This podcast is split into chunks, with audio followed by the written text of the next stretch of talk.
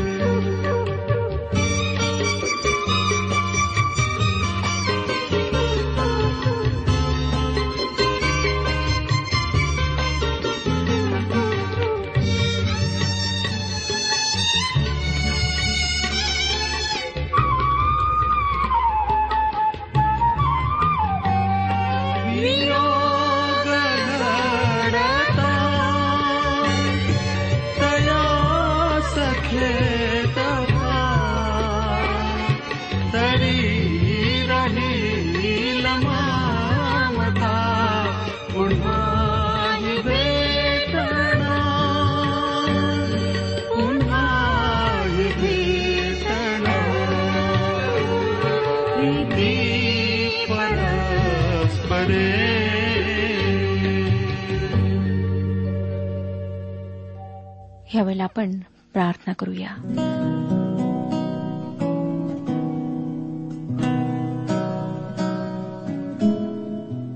आमच्या पवित्र पवित्र पवित्र सेनाधीश परमेश्वर पित्या आजच्या सुंदर दिवसाबद्दल आम्ही तुझे आभारी आहोत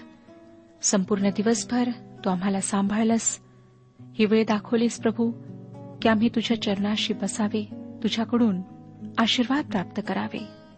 आमच्याकडून ज्या काही चुका झालेल्या आहेत त्याबद्दल आमची क्षमा कर आमच्या जीवनामध्ये कार्य कर प्रभू आमच्या जीवनातील संघर्ष समस्या चिंता सर्व तुला ठाऊक आहे आमचे दुःख तुला ठाऊक आहेत ह्या जगामध्ये राहत असताना आम्ही कोणत्या समस्यांमधून जातो हे तुला ठाऊक आहे प्रभू आमची तुझ्याजवळ प्रार्थना आहे की तू आमच्या सोबत हो आम्हाला तुझ्या सामर्थ्याची गरज आहे तुझ्या स्पर्शाची गरज आहे प्रभू दयाळा त्या सर्व लोकांवर तू दया कर जे गरीब अवस्थेत आहेत आर्थिक रूपाने भयंकर अशा संकटात आहेत अनेकांना नोकरी नाही तू त्यांना नोकरी मिळू दे जे प्रभू जीवनाला कंटाळलेले आहेत त्यांच्या जीवनामध्ये कार्य कर त्यांना तू उत्साहित कर प्रभू आमची प्रार्थना आहे त्या सर्व लोकांकरिता जे वाईट व्यसनांच्या अधीन झालेले आहेत जे चुकीच्या मार्गावर आहेत नाशाच्या मार्गावर आहेत प्रत्येकाच्या जीवनात कार्य कर प्रत्येकाशी तू बोल रीतीने प्रार्थना आहे प्रभू त्या लोकांकरिता ज्यांना दम्याचा आजार आहे कॅन्सरचा आजार आहे स्पर्श कर आरोग्य दे तू सामर्थ्य आहेस तू आज सुद्धा चमत्कार करतोस तुझं सामर्थ्य आज सुद्धा आमच्याकरिता उपलब्ध आहे आम्हाला विश्वासामध्ये मजबूत कर ही वेळ आम्ही तुझ्या पवित्र हातात देत आहोत तू आमच्या सोबत हो प्रभू यशू ख्रिस्ताच्या गोड आणि पवित्र नावात मागितले आहे म्हणून तो ऐक आमेन श्रोत्यानो अकराव्या अध्यायाच्या एक ते दहा वचनांवर आम्ही विचार केला होता आज अकराव्या वचनापासून आम्ही पुढे पाहणार आहोत रोमकरासपत्र अकरावा अध्याय अकरावं वचन सांगतं रोमकरासपत्र अकरावा अध्याय आणि अकरावे वचन तर मी विचारतो त्यांचे पतन व्हावे म्हणून ते अडखळले काय कधीच नाही तर त्यांच्या ठाई ईर्षा निर्माण होण्यासाठी त्यांच्या अपराधाने परराष्ट्रीयांचे तारण झाले आहे दुसऱ्या शब्दात पॉल म्हणतो तर मी विचारतो ते ह्यासाठी अडखळले काय की त्यांचे पतन व्हावे ह्या विचारांपासून दूर ते असे नाही परंतु त्यांच्या खोट्या पावलामुळे तारण अन्य जात्यांकडे आले जेणेकरून इस्रायलला ईर्षा व्हावी आता पॉल पहिल्या वचनाप्रमाणे ह्या वचनाला ह्या ठिकाणी विचारपूस करून उघडत आहे काय आपणा स्मरण आहे की त्याने एक प्रश्न विचारला होता की काय परमेश्वराने आपल्या लोकांना टाकून दिले आहे अस्वीकार हा तात्पुरता आणि अपूर्ण आहे त्याचा प्रश्न आहे काय ते अशा प्रकारे अडखळलेत की ते पुन्हा उठणार नाहीत उत्तर नकारात्मक आहे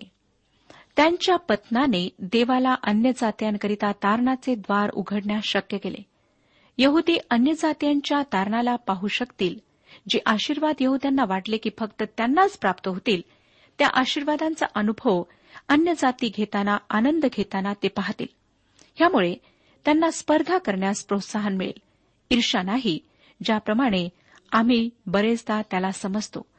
बारावं वचन पहा अकरावाध्याय अध्याय बारावं वचन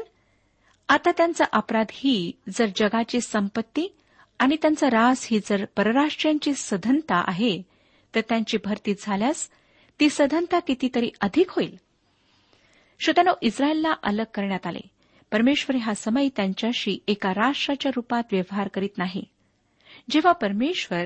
त्यांच्याशी व्यवहार करणे सुरू करेल तेव्हा त्यांना अरबशी काही समस्या राहणार नाही त्यांच्यामधील जे प्रश्न आहेत ते पूर्णपणे सुटतील इस्रायल भयात राहणार नाही कारण देवाने हे वचन दिले आहे की प्रत्येक व्यक्ती शांती आणि समाधानात राहील मिखाचे पुस्तक चौथा अध्याय आणि चौथं वचन सांगतं मिखा चार अध्याय आणि चार वचन ते सगळे आपापल्या द्राक्षीखाली व अंजिराच्या झाडाखाली बसतील कोणी त्यास घाबरविणार नाही कारण सेनाधीश परमेश्वराच्या तोंडची ही वाणी आहे श्रोत्यानो आता जेव्हा त्यांचे अलग होणे अन्य जातीयांकरिता परमेश्वराच्या कृपेचे कारण ठरले तर जर पुन्हा यहद्यांना स्वीकारण्यात येईल तर अन्य जातीयांचे काय ते बहुगुणित होईल एरुश्लेमेतील त्या महान धर्मसभेपुढे याकोबाने हे स्पष्ट केले होते त्यांनी म्हटले की प्रभू आपल्या नामास्तव अन्य जातीयांमधून लोकांना बोलावित आहे ज्याप्रमाणे इस्रायलांमधून बोलावले आहे तसे प्रेषितांची कृत्ये पंधरावा अध्याय सोळा आणि सतरा वचनामध्ये परमेश्वर म्हणतो ह्यानंतर मी परत येईन व दाविदाचा पडलेला डेरा पुन्हा उभारीन आणि त्याची भगदाडे बुजून तो पुन्हा नीट करीन ह्यासाठी की शेष राहिलेल्या माणसांनी व ज्या राष्ट्रांना माझे नाव देण्यात आले आहे त्या सर्वांनी प्रभूचा शोध करावा हेच कारण आहे श्रोत्यानो ज्यामुळे मी मधात मधात हे विधान करते की जे बऱ्याचशा लोकांना गोंधळात टाकते ते हे की ह्या पृथ्वीवर मंडळी स्थापित होण्यापूर्वी एक आत्मिक संजीवन ह्या पृथ्वीवर आले होते ह्या ठिकाणी संजीवन हा शब्द एखादी व्यक्ती परमेश्वराकडे वळते ह्या अर्थाने मी वापरित आहे योना नावाच्या माणसाने निन्वे शहरात जाऊन पाहिले की संपूर्ण शहर परमेश्वराकडे वळले हे खरे आहे की पेंटिकॉसच्या दिवशी संपूर्ण शहर देवाकडे वळले ज्याला आपण मंडळीची सुरुवात मानतो परंतु शेकडेवारी किती होती किती टक्के लोक परमेश्वराकडे वळले पेंटिकॉस्ट हा एरुश्लेममध्ये साजरा होणारा उत्सव होता ज्यात सर्व इस्रायली पुरुषांनी जावे असा नियम होता एरुश्लेममध्ये त्यावेळी अनेक शेकडो लोक उपस्थित असावेत त्यापैकी किती वाचलेत किती लोकांचे तारण झाले ठीक आहे नोंदणीवरून असं आढळतं की सुरुवातीच्या काही थोड्या दिवसात शुभवर्तमान प्रचार केल्यानंतर तिथे जवळपास दहा हजार लोकांचे तारण झाले आता श्रोत्यानो हे प्रमाण निश्चितच कमी आहे परंतु योनाच्या दिवसात झालेले तारण ह्यापेक्षा फार मोठे होते आणि माझी पूर्ण खात्री आहे पूर्ण विश्वास आहे की जेव्हा मंडळी ही पृथ्वी सोडेल तेव्हा सगळ्यात मोठ्या प्रमाणात संजीवन येईल खरे पाहता मंडळांनी चांगले कार्य केलेले नाही माझा विश्वास आहे की जेव्हा ही मंडळी वर उचलल्या जाईल जी ख्रिस्ताची नवरी आहे तेव्हा अनेक गैर यहुदी देवाकडे वतील भयंकर क्लेशाच्या दिवसात नाही परंतु एक हजार वर्षाच्या काळात जेव्हा प्रभू यशू ख्रिस्त या पृथ्वीवर राज्य करेल गैर यहुदी राष्ट्रे त्यात प्रवेश करतील आणि अनेकांना येशू ख्रिस्ताचा अधिकार आवडेल आणि त्या काळात लोक देवाकडे वळतील ह्या गोष्टीवर मी पूर्ण अंतकरणाने विश्वास ठेवते आता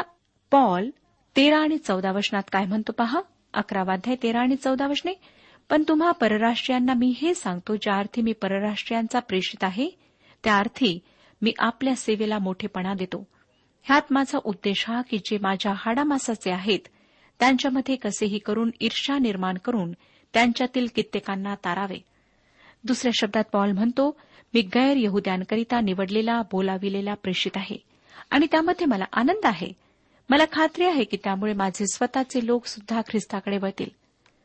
काय आपणास आठवतं का श्रोत्यानो की पौलाने करिंथ येथील मंडळीला करिंदकरास पहिले पत्र नववाध्याय अध्याय आणि विसाव्या वचनामध्ये काय लिहिले होते मी आपणाकरिता हे वचन वाचते करिंदकरास पहिले पत्र नववा अध्याय आणि विसावे वचन यहुदी लोक मिळविण्यासाठी मी यहुदी लोकांना यहुद्यासारखा झालो नियमशास्त्राधीन लोक मिळविण्यासाठी मी नियमशास्त्राधीन नसता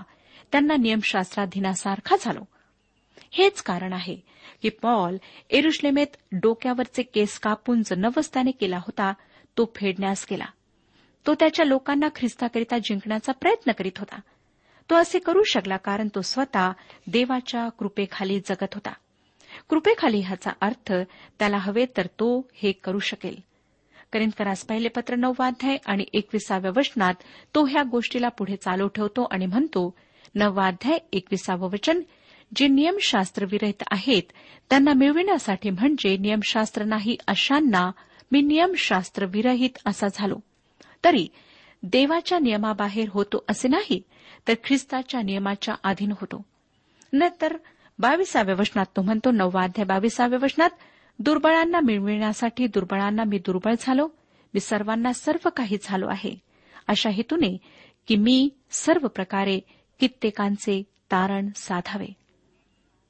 श्रोत्यानो तो सर्वप्रथम गैर यहुद्यांसाठी त्याचे जे कार्य होते ते पूर्ण करीत होता आणि तसे करीत असताना तो त्याच्या यहुदी बांधवांना ख्रिस्ताकडे वळविण्याचा प्रयत्न करीत होता काही ख्रिस्ताकडे वळलेत काहीच ह्या सर्वांमध्ये पॉल आपली सेवा पूर्ण करीत होता आणि परमेश्वर ह्या युगात आपला उद्देश यहुदी आणि गैरयहुदियांकरिता पूर्ण करीत होता ज्याकरिता परमेश्वराने पावलाला बोलावले होते ते करीत असताना पावलाला नक्कीच फार संतुष्टता लाभत होती असं मला वाटत नाही परमेश्वराजवळ आपणाकरिता सुद्धा जागा आहे कदाचित त्याची इच्छा आहे की आपण संडे स्कूलमध्ये शिकून त्याच्या कार्यात व्यस्त राहावे किंवा व्यक्तिगत रुपाने शुभवर्तमान प्रसाराचे कार्य करावे किंवा मोठ्या मोठ्या व्यापारातील लोकांपर्यंत त्याचे वचन पोहोचवावे किंवा जे कार्य करीत आहेत देवाचे वचन सांगत आहेत त्यांची आर्थिक रुपाने किंवा प्रार्थना सहयोग देऊन मदत करावी जेव्हा आपण अशा प्रकारे ज्यासाठी परमेश्वराने आपणाला बोलावलेले आहे ते कराल तर आपणास फार समाधान प्राप्त होईल पंधरावं वचन पुढे सांगतं पॉल म्हणतो कारण त्यांचा अभेर हा जर जगाचा समेट ठरतो तर त्यांचा स्वीकार हा त्यांचे मेलेल्यातून जिवंत होणे ठरणार ना भविष्याविषयी काही गोष्टी गृहीत धरून चालणे फार विलक्षण आहे मला वाटतं श्रोतानो फार महत्वाचे दिवस आमच्या समोर आहेत मानवाच्या दृष्टिकोनातून भविष्य अंधकारमय आहे मानवाने त्याच्या ह्या जगाला अस्तव्यस्त करून ठेवले आहे परंतु आमचा परमेश्वर सिंहासनावर विराजमान आहे आणि तो ह्या सर्व गोष्टींना व्यवस्थित करणार आहे फार गौरवाचे महान दिवस आमच्यासाठी भविष्यात ठेवण्यात आलेले आहेत परमेश्वराच्या लेकरांकरिता फार गौरवी दिवस आहेत सोळावं वचन कणिकेची पहिली मूठ पवित्र ठरल्यास गोळाही तसाच ठरेल आणि मूळ जर पवित्र तर फांद्याही पवित्र ठरतील स्मरण करा गणनाचे पुस्तक पंधरावाध्याय आणि एकविसाव्या वचनामध्ये परमेश्वराने म्हटले मळलेल्या कणिकेतून पहिला काही भाग तुम्ही समर्पण म्हणून परमेश्वराला पिढ्यानपिढ्या द्यावा कणिक म्हणजे ज्यापासून आपण पोळ्या किंवा भाकरी बनवितो ते त्यातला काही भाग देवाला समर्पण म्हणून द्यावा ह्या चिन्हाखातीर की ते सर्व देवाला स्वीकार्य आहे पहिले फळ हे राष्ट्राच्या मुळाला अब्राम इझाक आणि याकोब ह्यांना दर्शविते पवित्र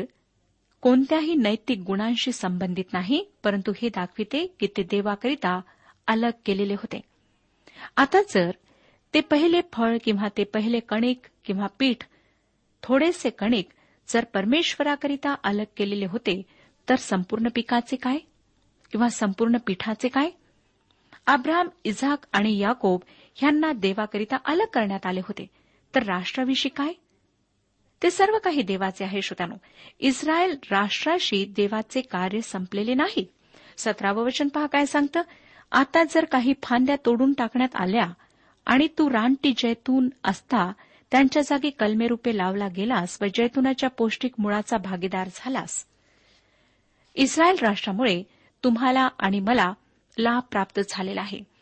मला त्यांना राष्ट्राच्या रुपात बरेच काही वापस करायचे आहे अठरा आणि एकोणीस वचनात तो म्हणतो तर मग त्या फांद्यांहून मी मोठा आहे अशी बढाई मारू नको मारशील तर हे लक्षात ठेव की तू मुळाला आधार दिलेला नाहीस तर मुळाने तुला आधार दिलेला आहे मग तू म्हणशील की माझे कलम लावावे म्हणून फांद्या तोडून टाकण्यात आल्या श्रोत्यानो जैतुनाचे झाड हे इस्रायल राष्ट्राचे आणि रानटी जैतून हे मंडळीचे चित्र आहे जे काही तुमच्याजवळ आणि माझ्याजवळ आहे ते ह्या सत्यात मुळावलेले आहे की देवाने अब्राम इझाक आणि याकोबाला बोलावले आणि त्या राष्ट्रातून आमच्या तारणाऱ्या प्रभू येशू ख्रिस्ताला काढले विसाव वचन बरे अविश्वासामुळे त्या तोडून टाकण्यात आल्या आणि विश्वासाने तुला स्थिरता आली तर अहंकार बाळगू नको भीती बाळग महत्वाची गोष्ट म्हणजे त्यांच्या अविश्वासामुळे त्यांना अलग करण्यात आले माझ्या प्रिय श्रोत्यांनो तुम्ही देवासमोर तुमच्या चांगुलपणामुळे कर्मांमुळे किंवा तुम्ही मंडळीचे सभासद आहात ह्याद्वारे उभे राहू शकत नाही फक्त एकाच आधारावर आणि एकाच आधारावर तुम्ही उभे राहू शकता आणि तो आधार म्हणजे तुमचा प्रभू येशू ख्रिस्तावरील विश्वास जेव्हा इस्रायलांनी धर्मत्याग केला तेव्हा देवाने त्यांना सोडले नाही आता वाद हा आहे की तो धर्मभ्रष्ट मंडळीला सोडणार नाही मला पुन्हा पुन्हा हीच खात्री पटते की ज्या मंडळ्या तत्वज्ञानावर विधी व नियमांवर संस्कारांवर व स्वतःच्याच गोष्टींवर एखाद्या भवराप्रमाणे फिरत आहेत ज्या प्रकारच्या मंडळीचे वर्णन प्रगटीकरणाचे पुस्तक तिसरा अध्याय ह्यामध्ये करण्यात आले आहे आणि ती मंडळी म्हणजे लवदिकियाची मंडळी त्या क्लेशामध्ये जातील डॉक्टर जॉर्ज गिल म्हणत असत की येशू ख्रिस्तासोबत जेव्हा त्याचे लोक वर उचलल्या जातील त्यानंतर काही मंडळ्या रविवार चर्चमध्ये उपासनेस एकत्रित येतील आणि त्यांच्यापैकी एक सुद्धा सभासद गैरहजर राहणार नाही आणि ही मंडळी म्हणजे लवदिकियाची मंडळी होय श्रोत्यानो अशी वेळ सुद्धा येणार आहे ह्याच्या विरोधात तो फिया येथील मंडळीला प्रगटीकरणाचे पुस्तक तिसरा अध्याय आणि दहाव्या वचनात म्हणतो धीराविषयीचे माझे वचन तू राखले आहेस म्हणून पृथ्वीवर राहणाऱ्या लोकांची परीक्षा होण्याचा जो परीक्षा प्रसंग सर्व जगावर येणार आहे त्यापासूनही मी तुला राखीन परमेश्वराने ह्या मंडळीला क्लेशापासून अलिप्त ठेवण्याचे वचन दिले आहे ज्या मंडळीसमोर खुला दरवाजा आहे आणि जी त्याच्या वचनाला जागोजागी फैलवित आहे माझ्या श्रोत्यानो मी अशा मंडळीची सभासद आहे आणि मला खात्री आहे की आपण सुद्धा आहात हे विश्वासणाऱ्यांचे न दिसणारे अदृश्य असे शरीर आहे ह्याच मंडळीला येशू ख्रिस्ताशी भेटण्यासाठी उचलल्या जाईल जी त्या भयंकर क्लेशापूर्वीच येशू ख्रिस्ताच्या दुसऱ्या आगमनाच्या वेळी त्याच्याशी भेटण्याकरिता हवेमध्ये उचलल्या जाईल आता आम्ही पाहणार आहोत की इस्रायलची पुनर्स्थापना सगळ्यात महान अशा आशीर्वादांना आणेल बावीसावं वचन पुढे आम्हाला सांगतं अकरावा अध्याय आणि बावीसावे वचन देवाची ममता व कडकपणा पहा पतन झालेल्यांविषयी कडकपणा आणि तुझ्याविषयी देवाची ममता पण तू त्यांच्या ममतेत राहशील तर नाही तर तूही छेदून टाकीला जाशील हे शब्द ऐकायला फार कठोर वाटतात पॉल गैर यहुदियांना दोन उदाहरणे समोर ठेवण्यास सांगत आहे धिकारलेले इस्रायली देवाचा कडकपणा दर्शवितात परंतु गैर यहुद्यांकरिता जे देवाकडे वळलेत त्यांच्याकरिता देवाचा परोपकारी दयाळूपणा प्रगट झालेला आहे आश्रोत्यानो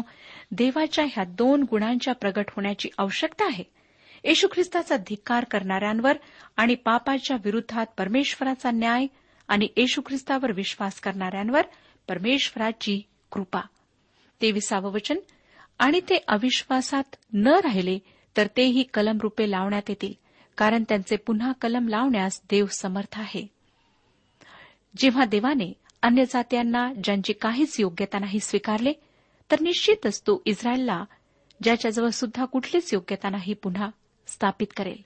पुन्हा त्यांना राखील ह्या वचनात पुन्हा हा शब्द मुख्य शब्द आहे परमेश्वर इस्रायलला पुन्हा रचेल त्यांना पूर्ववत करील जुना करार अगदी चांगल्या प्रकारे स्पष्ट करतो की इस्रायल पुन्हा देवाकडे वैल उदाहरणाकरिता इरमयाचे पुस्तक तेवीस अध्याय तीन ते आठ वचने वाचूया इरमया तेवीस अध्याय तीन पासून आठ वचने मी ज्या ज्या देशात आपला कळप हाकून लाविला त्या त्या देशातून त्याचा अवशेष जमा करीन व त्यास त्यांच्या मेंढवाड्यात परत आणेन म्हणजे ते फलद्रूप होऊन बुद्धी पावतील मी त्याचवर मेंढपाळ नेमीन ते त्या चारेतील म्हणजे ते पुढे भिणार नाहीत घाबरणार नाहीत कमी होणार नाहीत असे परमेश्वर म्हणतो पाचवं वचन परमेश्वर म्हणतो पहा मी दाविदाकरिता एक धार्मिक अंकुर उगवीन तो राजा होऊन राज्य करेल तो सुज्ञतेने वागेल देशात धर्मन्याय करील असे दिवस येत आहेत सहावं वचन त्याच्या काळी यहुदा सुरक्षित होईल इस्रायल निर्भय बसेल व जे नाव त्याला देतील ते हे परमेश्वर आमची धार्मिकता परमेश्वर म्हणतो यास तो पहा असे दिवस येत आहेत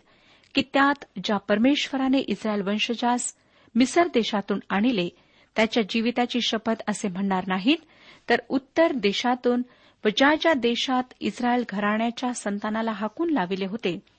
त्यातून ज्याने त्यास आणले त्या परमेश्वराच्या जीविताची शपथ असे म्हणतील व ते स्वतःच्या देशात राहतील ज्या अनेक भविष्यद्वान्या इस्रायलच्या पुनर्रचनेबद्दल पवित्र शास्त्रात केलेल्या आहेत त्यापैकी श्रोत्यानो ही एक वैशिष्ट्यपूर्ण अशी भविष्यद्वाणी आहे जखऱ्या बारावाध्याय आणि दहाव्या वचनात म्हणतो आणि मी दावेदाच्या घराण्यावर व एरुश्लेम निवाशांवर कृपा व विनवणी यांच्या आत्म्याचा वर्षाव करीन आणि ज्या मला त्यांनी विंधिले त्यामजकडे ते पाहतील एकुलत्या एका पुत्रासाठी शोक करावा तसे ते त्यासाठी शोक करतील ज्येष्ठ पुत्राबद्दल जसा कोणी अत्यंत खेद करीतो तसा ते त्याबद्दल खेद करीतील श्रोत्यानो हा भरपाईचा एक महान दिवस राहणार आहे ते पश्चातापाने भरून देवाकडे वळतील आणि ज्या प्रकारे देव आम्हाला वाचवतो त्याप्रकारे तो त्यांना वाचवेल त्याच्या अनंत आणि अद्भुत कृपेने आणि दयेने तो आमचा बचाव करेल चोवीसावं वचन वाचूया रोमकरासपत्र अध्याय चोवीसावे वचन जे मूळचे रानटी जैतुनाचे झाड त्यातून तुला कापून तुझे कलम सृष्टीक्रम सोडून चांगल्या जैतुनात लावले तर ह्या ज्या त्याच्या मूळच्या फांद्या त्यांचे कलम आपल्या जैतुनात किती विशेष करून लावण्यात येईल